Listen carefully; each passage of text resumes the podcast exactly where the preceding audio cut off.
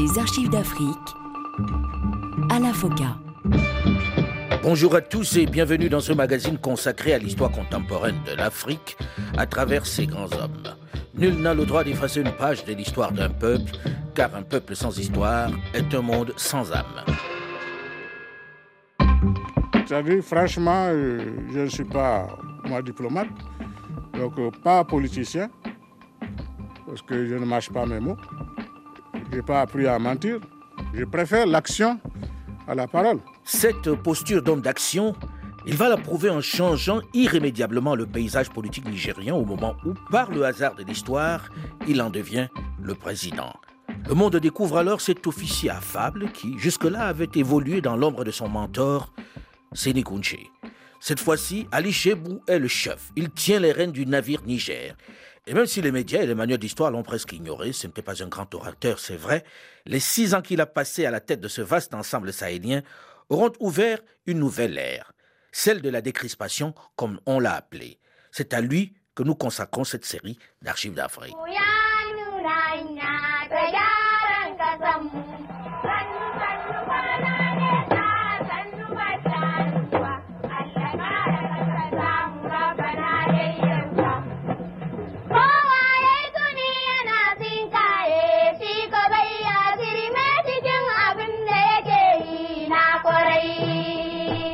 Nigérien, Nigérienne, en ma qualité de chef d'état-major général des forces armées nationales, assurant l'intérim du chef de l'État, j'ai le triste devoir de vous annoncer que le chef de l'État, le général de division Sénécountier, n'est plus. Il s'est éteint cet après-midi à 15h15 Paris. Après plus de 13 ans à la tête du Niger, le président Zeni Kounché, qui a dirigé son pays comme on mène une armée, a finalement été emporté par la maladie. Et celui qui annonce ainsi son décès, peu connu du grand public, mais très présent, très proche du défunt chef de l'État, en tant qu'officier le plus gradé et le plus ancien, va prendre sa place.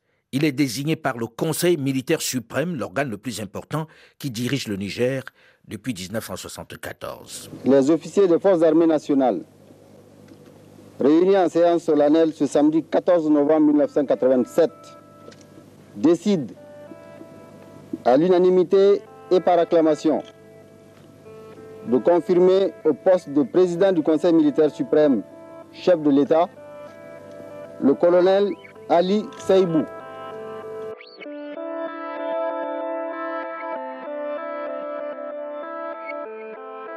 Le jeune Ali Chebou, qui naît donc vers 1940 et qui appartient à l'ethnie Djerma, va suivre ses études primaires dans sa région de naissance de Wallam. L'école ne le passionne pas vraiment. Il va quitter son pays en 1954 pour entrer à l'école militaire préparatoire de Saint-Louis au Sénégal. Deux ans plus tard, il rejoint le premier régiment des tirailleurs sénégalais. Il va ensuite être affecté à la 3e brigade, puis au 18e bataillon d'infanterie de marine. 1957. Le pouvoir colonial doit faire face à une rébellion nationaliste particulièrement forte au Cameroun. Le maquis de Ruben Oumniobe, qui a une implantation nationale, résiste aux forces françaises qui veulent le mettre au pas. Pierre Mesmer, le gouverneur, va décider de passer à la vitesse supérieure. Il faut mater cette rébellion, cette fois-ci par la terreur. Faisait rien la terreur. Et à partir de ce moment-là, j'ai décidé de lui faire la guerre et l'éliminer. Il refusait l'autonomie interne. Il refusait la démocratie. Donc, il se mettait hors la loi. Il était hors la loi. Pour réprimer ce qu'ils appellent les maquisards, l'armée coloniale va amener de l'Afrique occidentale ou du Tchad ses meilleurs tirailleurs. Ils sont Mossi de Haute-Volta, Bambara du Mali ou du Sénégal, Sarah du Tchad ou Germain du Niger. Les mêmes qui hier libéraient avec les troupes camerounaises de Leclerc la France occupée. Maintenant, ils pourchassent dans les forêts les nationalistes. Ils ont ordre d'abattre tout cela qui exige l'indépendance. Ali Chebou va être affecté au 5e régiment interarmé Outre-mer en 1960. Ruben Oumiobe a déjà été assassiné, mais il va participer aux opérations de ratissage, à la guerre qui s'est déplacée dans l'ouest du Cameroun, en région Bamileke. C'est dans cette région qu'il va être blessé lors des combats. Ce mercredi 3 août 1960, par délégation des pouvoirs que je tiens du peuple nigérien qui m'a placé à la tête de l'État, en vertu du droit de ce peuple à disposer de lui-même, je proclame solennellement l'indépendance du Niger. Presque un an après la proclamation de l'indépendance du Niger, plus précisément le 1er août 1961, Ali Chebou, comme tous les autres soldats de la coloniale, est reversé à l'armée nigérienne. Il a à ce moment-là le grade de sergent. Très rapidement, il va se trouver à la tête de la 4e compagnie motorisée de Guigui en 1969, puis du centre des instructions de Toudibia. Il prendra le commandement de la 2e compagnie saharienne motorisée à Agadez en 1973. L'officier ne va pas arrêter dans le même temps de se former. Il est ainsi admis au cours des officiers de Fréjus en France, à celui des officiers d'infanterie de Montpellier en décembre 1970, et même à l'école d'état-major d'infanterie de Paris l'année d'après. 1973. Le pays situé à la porte du désert du Sahara est dévasté par une terrible sécheresse qui naturellement entraîne la famine, ce qui a pour effet de rendre de plus en plus impopulaire le régime du président Diori Amani. On accuse certains responsables politiques et barons du régime de profiter de cette sécheresse pour s'enrichir. Au sein de l'armée aussi, la colère commence à gronder. L'idée d'un coup de force germe alors dans l'esprit d'un officier. Il s'appelle Idrissa Harouna. Cheikh Amadou Oumarou dit Bonkano qui va se joindre plus tard au complot. Le renverser le président Yori a été deux étapes. Idrissa Harouna, qui avait contact avec certains sous-officiers, en 1969, déjà, euh, premier coup était en préparation, Kounke, lui, était absent. Et cela a eu quelques bruits parce que c'était des jeunes gens. C'est là où euh, nous avons perdu euh, certains sous-officiers, dont Mahmoud Souna de Terra. Et ça nous a un peu euh, arrêté, ça a retardé un peu, puis on s'est calmé. En tout cas, Seni Kounche et Idrissa Harouna, qui partagent le même point de vue sur l'incapacité du régime à voler au secours du peuple, entrent dans la phase d'organisation du putsch. Non sans une certaine réticence de Seni Kounche. Mais l'actualité va avoir raison de ces dernières hésitations. Cheikh Amadou Oumarou. Entre-temps, quelque chose s'est passé au Mali. Comme il est de la génération de Moussa Travaré, ils ont fait ensemble à Kati, ainsi que Crékou, Lamizana. Donc, toutes ces générations-là euh, avaient mis la main sur le pouvoir et puis il a été excité. Il m'a été présenté par un certain capitaine Haruna, Idrissa Haruna, qui est actuellement colonel à retraite. Et cette présentation a été dans une circonstance euh, assez privée, j'aurais dit, puisque c'est son épouse qui est tombée malade. Et directement, Idriss, avec qui j'avais contact, euh, a décidé de me parler de l'affaire. Au moment où nous avions pu sauver la femme, c'est en ce moment qu'il a eu énorme confiance d'être avec nous et nous avons décidé de faire quelque chose de très difficile, c'est-à-dire ami à trois personnes. Pour avoir les esprits de leur côté, élément important dans leur environnement, les deux officiers décident d'associer le bouillant Boncano à leur projet. Vous savez, en Afrique, on ne peut rien engager sans consulter soit un marabout, soit un féticheur, soit un esprit. Parce que c'est dans les mœurs des Africains. Il se trouverait que Boncano, à cette époque-là, euh, avait quand même un certain secret. Et pas, pas un secret vraiment euh, négligeable. Donc, euh, personnellement, j'avais une confiance aveugle envers Boncano. Idrissa Aruna. En décembre 1969, nous nous étions rendus, Sénoukounché et moi, dans le village de Boncano. Et nous avions évoqué un changement de régime. Et nous souhaiterions que euh, euh, l'esprit que Boncano détient puisse nous aider dans notre œuvre. Et à cette époque-là, c'était en décembre 1969, il nous avait demandé une somme de 100 000 francs.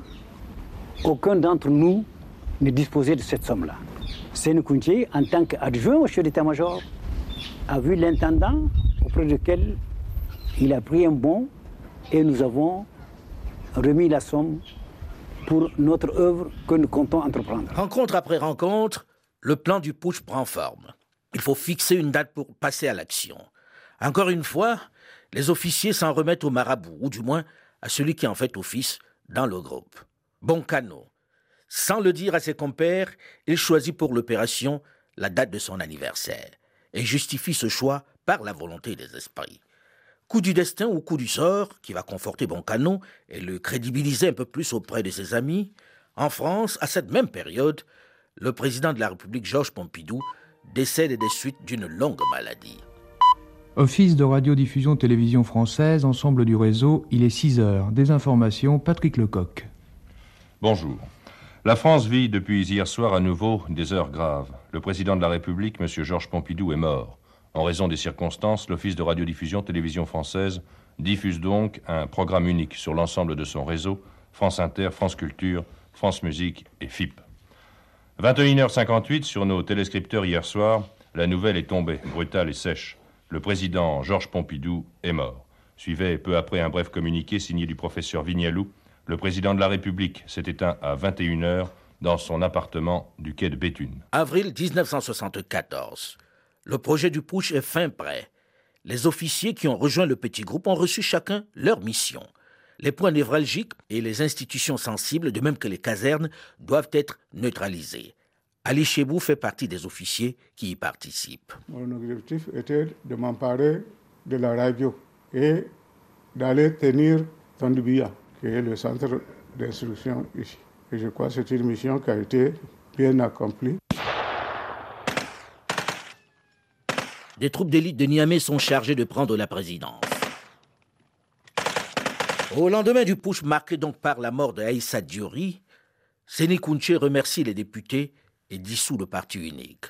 La junte des 13 hommes qu'il dirige, baptisé Conseil militaire suprême, prend les rênes du pouvoir.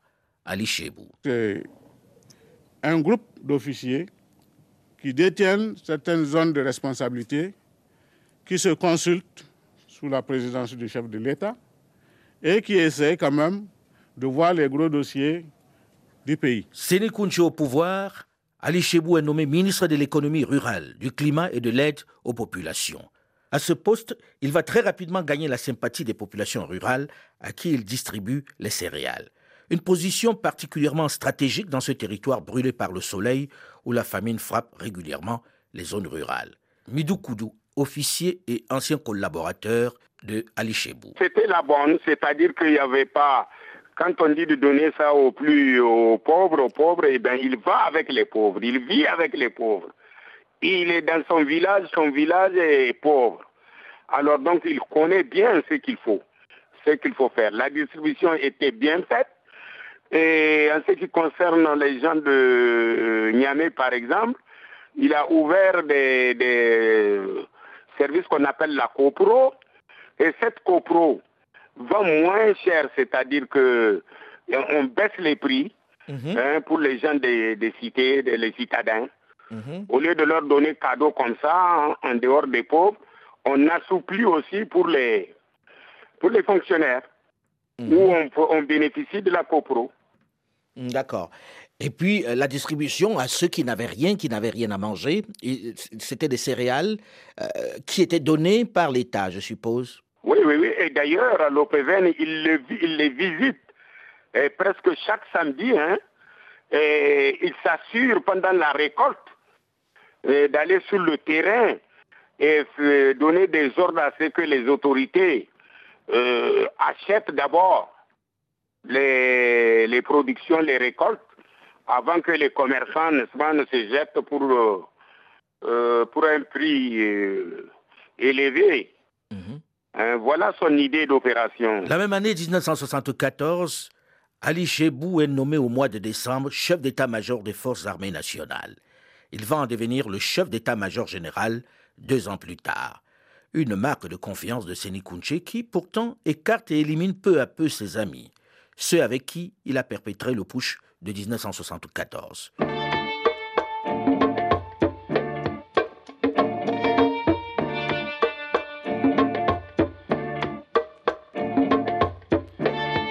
Après près de dix ans à la tête du Niger, Séné Kounché s'est fait un nom sur la scène internationale.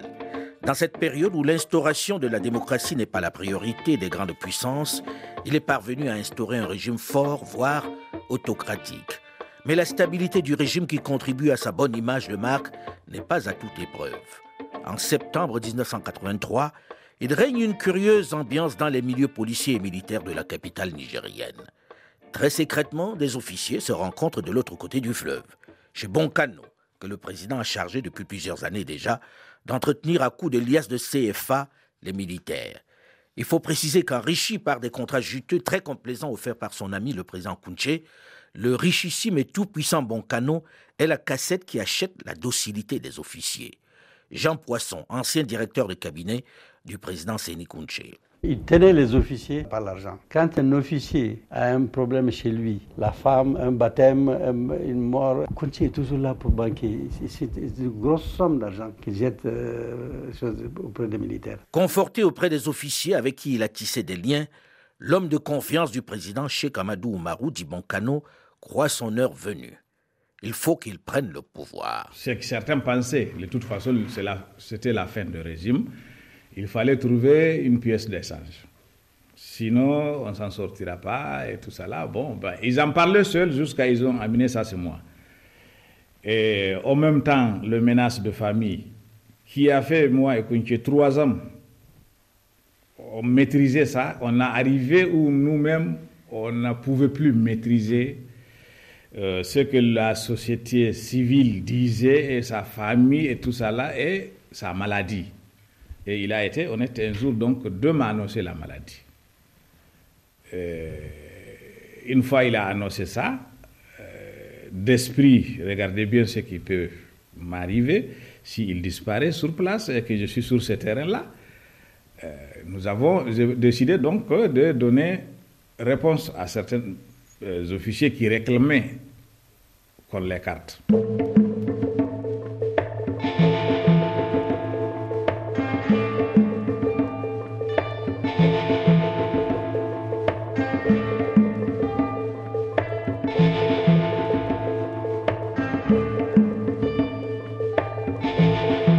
Le chef d'état-major général des armées, informé de la préparation de ce complot, va-t-il pouvoir interpeller ce personnage si proche du chef de l'État?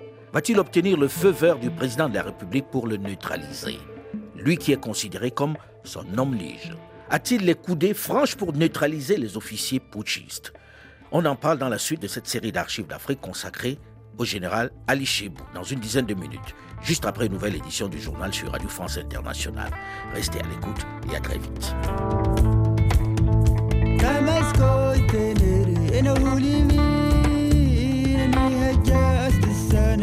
Marie.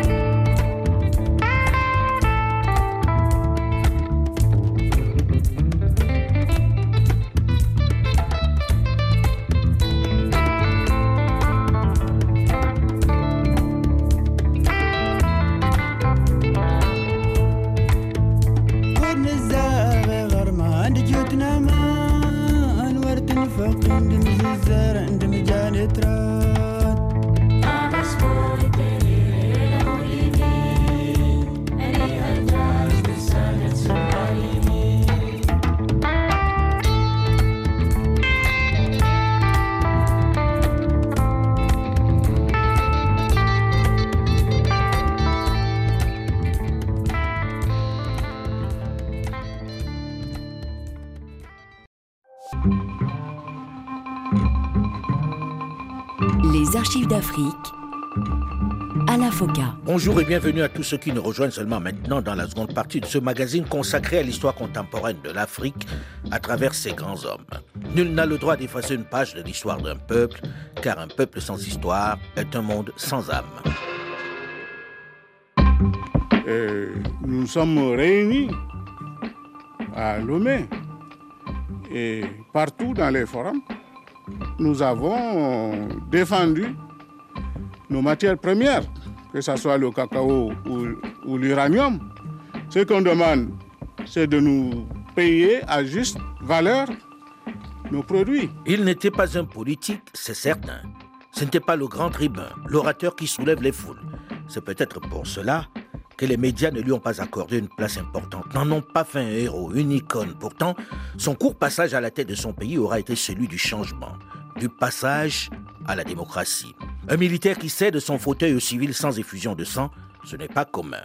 Suite de notre série d'archives d'Afrique, consacrée au général Ali Chebou, qui est, en tant que chef d'état-major général des armées nigériennes, confronté en cette année 1983 à un putsch en préparation contre le chef de l'État, Séné un complot ourdi par l'homme lige du président, par son homme de confiance, Amadou Oumarou, dit Boncano. Il pense son heure venue. Comme nous, nous étions là pour dire, Monsieur le Président, ça, c'est pas bien. Aujourd'hui, votre frère a c'était quatre villas, 50 millions, 50 millions. Ça, c'est pas bien. Bon, voilà les arts de trucs qu'on dit au président, avec preuve, qui gênent le famille. Ce qui fait famille, la famille a décidé, eux, c'est eux, de se débarrasser de Boncano. C'est donc dans ce contexte qu'il échafaude de son plan. Je n'avais pas l'intention d'avoir sur mon dos la mort d'un ami. Donc dans les discussions, euh, j'ai évité en tout cas qu'on attaque son domicile ou on le blesse ou quelque chose arrive à sa famille sur place. Ce qui fait qu'on euh, a fait des propositions rapides, il faut le prendre chez toi, si tu l'appelles, il vient, on le prend sur la route, etc. etc ça n'arrive pas euh, à me convaincre. Moi, j'ai fini par négocier son départ. Et j'ai dit, première condition, qu'il ne soit pas dans le pays.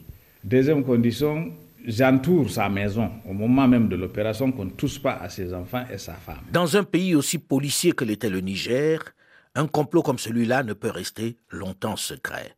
Mais le personnage mis en cause cette fois-ci est trop puissant et trop proche du régime pour que les services de renseignement puissent en informer le chef de l'État avec aisance.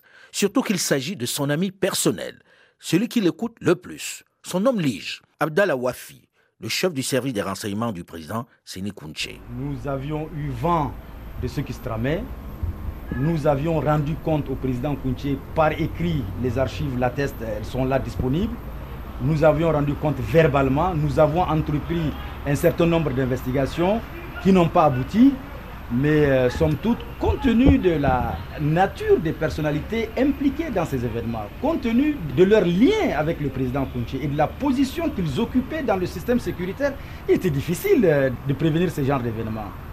Et je pense que c'est ce qui explique que malgré les fuites, malgré euh, les soupçons, malgré certaines informations, rien n'a été fait pour mettre fin à cette Certains hauts gradés mis au courant ne croient pas non plus à cette rumeur. Ali Chebou, le chef d'état-major général des armées. Pour nous, c'était incompréhensible que à peine quelqu'un qui sait lire et écrire puisse prendre le pouvoir quand même et diriger un pays. Et pourtant, malgré l'appréhension des uns et le scepticisme des autres, la rumeur parvient aux oreilles du président Séni Koundé. Amadou Oumarou dit Boncano. Parmi nous, il y avait un qui, qui lui rendait compte 100%. Nous, on ne le savait pas. Bon, les gens, si vous voulez, la police, regardez certains intérêts qu'ils faisaient, mais ils avaient peur. Parce qu'ils quittent là-bas, ils viennent ici. À certains gères, ils ne comprennent pas. Confidence pour confidence. J'ai même eu ici, un matinée, je prenais le café sur cette table-là. Un de mes officiers de police est venu me dire patron, aujourd'hui, là, je suis obligé de parler. J'ai dit, qu'est-ce qu'il y a? Il dit, non, ça fait quatre jours de, manière que je te vois là. Si moi, je faisais partie des gens qui devaient faire une enquête, je vous arrête tout de suite. Vous êtes dans un complot. Contrairement à son habitude, Séné va réagir très curieusement. Il n'envoie pas les militaires en finir avec le poulet comme il l'avait fait pour Sani Sido, son ex-vice-président. Certainement à cause du rôle que jouait auprès de lui ce personnage haut en couleur, et choisit une autre méthode il décide de rencontrer son ami Boncano pour en parler avec lui.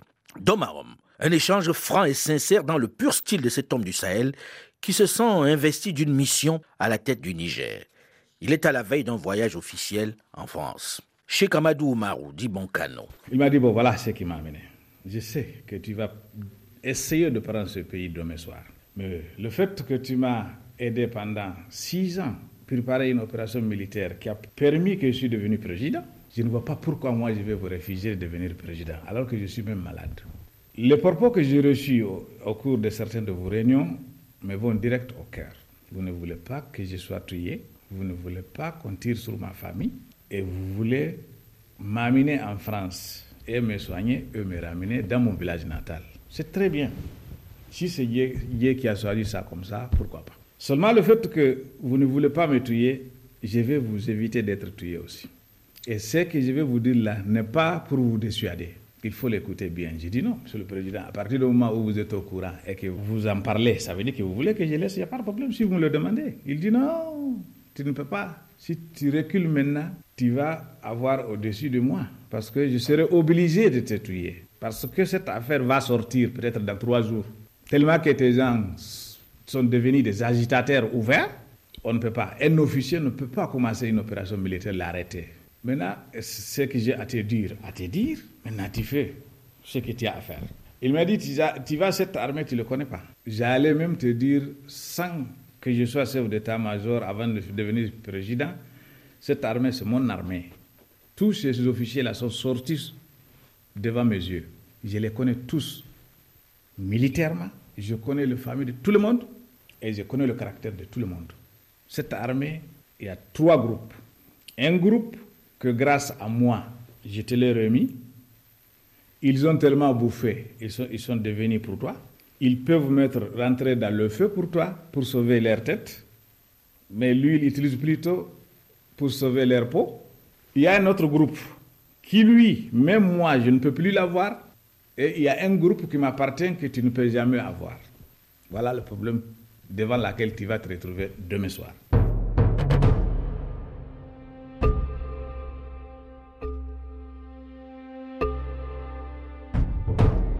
6 octobre 1983. Alors que le président Séni Kounché est en visite à Paris, Boncano, son homme lige et marabout, passe à l'action. La première partie du plan se déroule sans anicroche. Cette première partie est celle où l'on vient arrêter le colonel Ali Chebou, le chef d'état-major général des armées. J'ai été arrêté comme beaucoup d'autres et on m'a amené derrière le fleuve chez, chez Boncano. Bon, c'est là-bas où nous avons été transférés et gardés dans les différents locaux là-bas. Vous ne savez pas qui est là à côté de vous comme voisin, et ainsi de suite. On sait simplement ceux qui sont dans la même baraque que vous.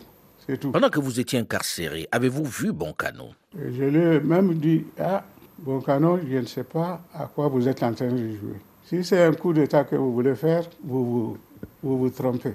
Parce que moi, je ne suis pas seul. Et la personne contre laquelle vous préparez hein, le coup d'État, je crois, ne marche pas seul aussi.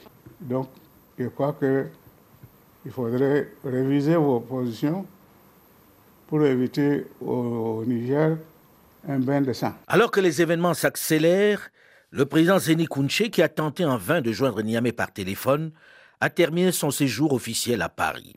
Il est sur le chemin de retour dans son avion, le Mont Bagazam, qui a été détourné vers l'Algérie aux premières heures de la tentative de putsch par ceux qui se sont présentés comme les nouvelles autorités du Niger.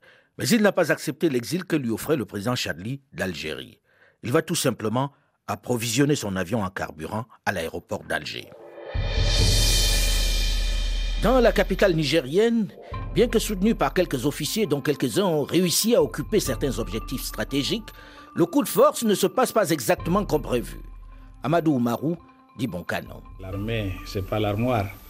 C'est quand vous ouvrez, vous fermez comme vous voulez, et quand vous le ouvrez, il se peut que vous trouvez quelques emmerdes. Barré s'est maquillé. Il a fermé sa compagnie, il m'a téléphoné, il m'a dit de venir, on va négocier. J'ai dit non, on ne négocie pas, il n'y a rien à négocier. Qu'est-ce que tu veux savoir? Bon, je veux savoir où se trouve le chef d'état-major, par exemple. J'ai dit, mais le chef d'état-major, c'est celui qui est à l'état-major. Je suis à l'état-major, je t'attends, tu viens. Il dit, ah non, tu viens ici, on négocie. D'ailleurs tel officier, tel officier. Il a cité certains qu'on a cherché chez eux, qu'on n'a pas trouvé, qui sont celui, tels que Boubacar et autres. Au fil des heures, le putsch s'effondre. L'armée régulière reprend peu à peu les positions perdues.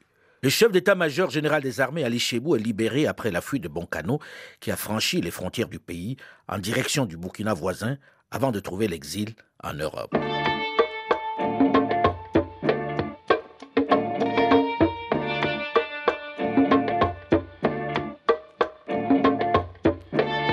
Novembre 1987. Le président Zeni Kounché reprend l'avion pour la énième fois pour se rendre en France. Il a rendez-vous avec son médecin, le professeur Gentilini. Depuis quelque temps, son état de santé s'est aggravé. Il souffre d'une tumeur au cerveau avec de plus en plus de pertes de connaissances. Devant la gravité de son état, un groupe d'officiers qui compose le Conseil militaire suprême va désigner Ali Chebou pour assurer l'intérim du président. Il faut dire que Sénékounché, depuis quelque temps, s'était organisé pour qu'il devienne le dauphin par le jeu des grades et de l'ancienneté dans le grade. C'est dans ces circonstances que le 10 novembre 1987, les Nigériens vont apprendre ceci. Nigériens, Nigériennes, en ma qualité de chef d'état-major général des forces armées nationales, assurant l'intérim du chef de l'État, j'ai le triste devoir de vous annoncer que le chef de l'État, le général de division Sénécountier, n'est plus. Il s'est éteint cet après-midi à 15h15 à Paris. Devant cette dure épreuve, je vous demande de garder votre calme et votre sang-froid. Les forces armées nationales et le gouvernement continueront de veiller à la paix et à la sécurité de notre cher pays. Un deuil national d'un mois sera observé. Les drapeaux seront mis en berme sur l'étendue du pays. Le général Séni Kounché est donc mort après 14 ans de pouvoir sans partage. Ali Chebou, le dauphin, est naturellement choisi par les membres du Conseil militaire suprême pour prendre sa succession.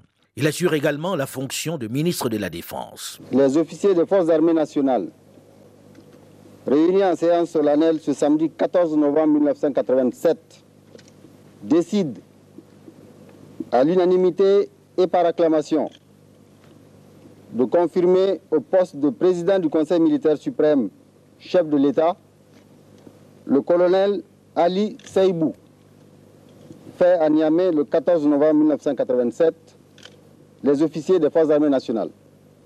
Merci. Le pays dont il hérite est partagé. Les 14 ans de pouvoir de Séni ont suscité beaucoup de divisions. Si son souci était essentiellement le développement du Niger et son obsession, l'autosuffisance alimentaire, sa soif de conserver le pouvoir, a cristallisé les peurs et les frustrations. Elle a rempli les prisons nigériennes. Son successeur, Ali Chebou, en a conscience.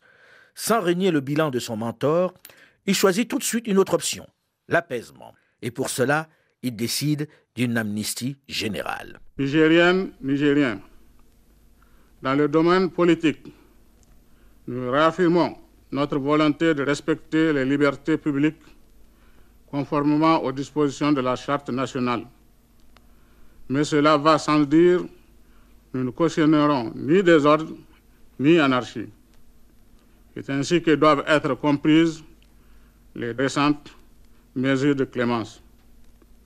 Dans cet esprit, nous décrétons à compter de ce jour une amnistie générale pour tous les Nigériens impliqués dans les différentes affaires politiques.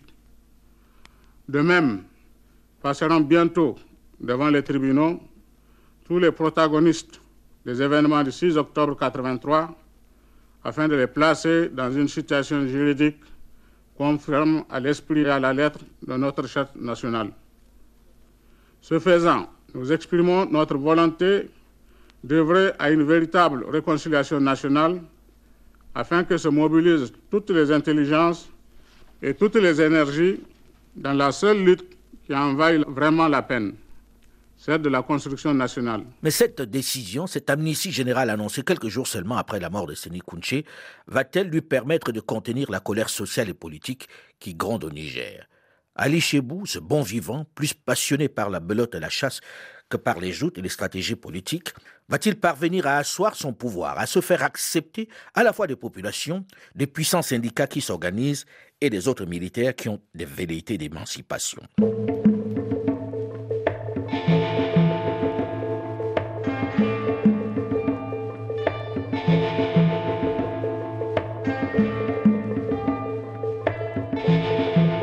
En ce début d'année 1988, le nouveau président du Niger a décidé de mettre un terme au climat de tension qui a régné dans son pays depuis 14 ans. Au-delà de la libération des prisonniers politiques, il veut faire revenir les Nigériens en exil au Bercail, comme il le dit. Ce que le régime parfois violent et particulièrement dur de Sénikounché a souvent écrasé.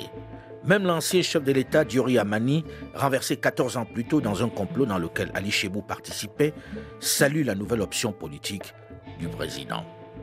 Je crois que euh, l'opinion nigérienne a eu le temps de comparer la gestion du Niger de 1958 à 1974 avec la gestion de M. Tcheni et de euh, ses camarades. Et je pense que le seul fait que Ali Sebou ait pensé que l'union sacrée était la première nécessité dans ce pays, c'est euh, qu'il reconnaît qu'il y a les mêmes problèmes. Le nouveau chef de l'État, s'il se démarque de la méthode de gestion du pouvoir de son prédécesseur Séni s'inscrit dans la continuité en matière d'économie.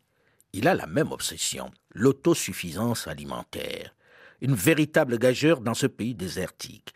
Il va même prendre l'engagement, je cite, qu'aucun Nigérien ne mourrait dorénavant de faim, même s'il faut pour cela y consacrer toutes nos ressources budgétaires. Fin de citation. Sur la question, il n'a vraiment pas changé les habitudes, les réflexes de l'ancien ministre responsable de l'aide aux populations. Le secteur agricole, pour nous, constitue une priorité. Et évidemment, il ne faut pas négliger les autres secteurs, tels que la santé, l'éducation, la culture. Mais je crois que la priorité parmi ces priorités reste l'autosuffisance alimentaire. Et pour cela, nous mettrons tous les moyens nécessaires pour y parvenir. Mais si la priorité pour Ali Chebou est l'autosuffisance alimentaire, il n'entend pas pour autant céder de suite la place aux civils. Pour lui, le rôle de l'armée est central. Cela ne souffre d'aucun doute. Et il le réaffirme lorsqu'il célèbre le 14e anniversaire de la prise de pouvoir par Séni Kounché. La réflexion sur la Constitution se poursuivra donc en s'efforçant d'explorer les différentes dimensions d'une normalisation que nous voulons durable et sereine. Mais d'ores et déjà, nous rejetons sans appel le principe de multipartisme au Niger, comme nous affirmons irrévocable la présence des militaires dans l'appareil politique et administratif, car nous aspirons sincèrement à un régime de stabilité d'intégration entre toutes composantes de la nation. Personne n'imagine à cet instant-là, à cette date-là, la bourrasque qui, quelques mois plus tard, va partir d'Europe de l'Est et bousculer le paysage politique mondial. Ali Chebou parviendra-t-il à se maintenir dans un climat de libéralisation tous azimuts?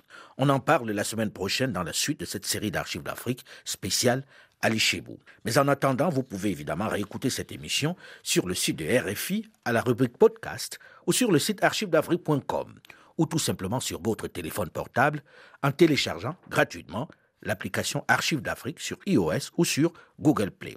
Vous pouvez également réagir sur notre page Facebook RFI. Delphine Michaud, Olivier Raoul et Alain Foucault, nous vous donnons quant à nous rendez-vous la semaine prochaine, même heure, même fréquence, pour la suite de cette série d'archives d'Afrique spéciale Ali Chebou. Dans un instant, une nouvelle édition du journal sur Radio France Internationale. Restez à l'écoute et à très vite.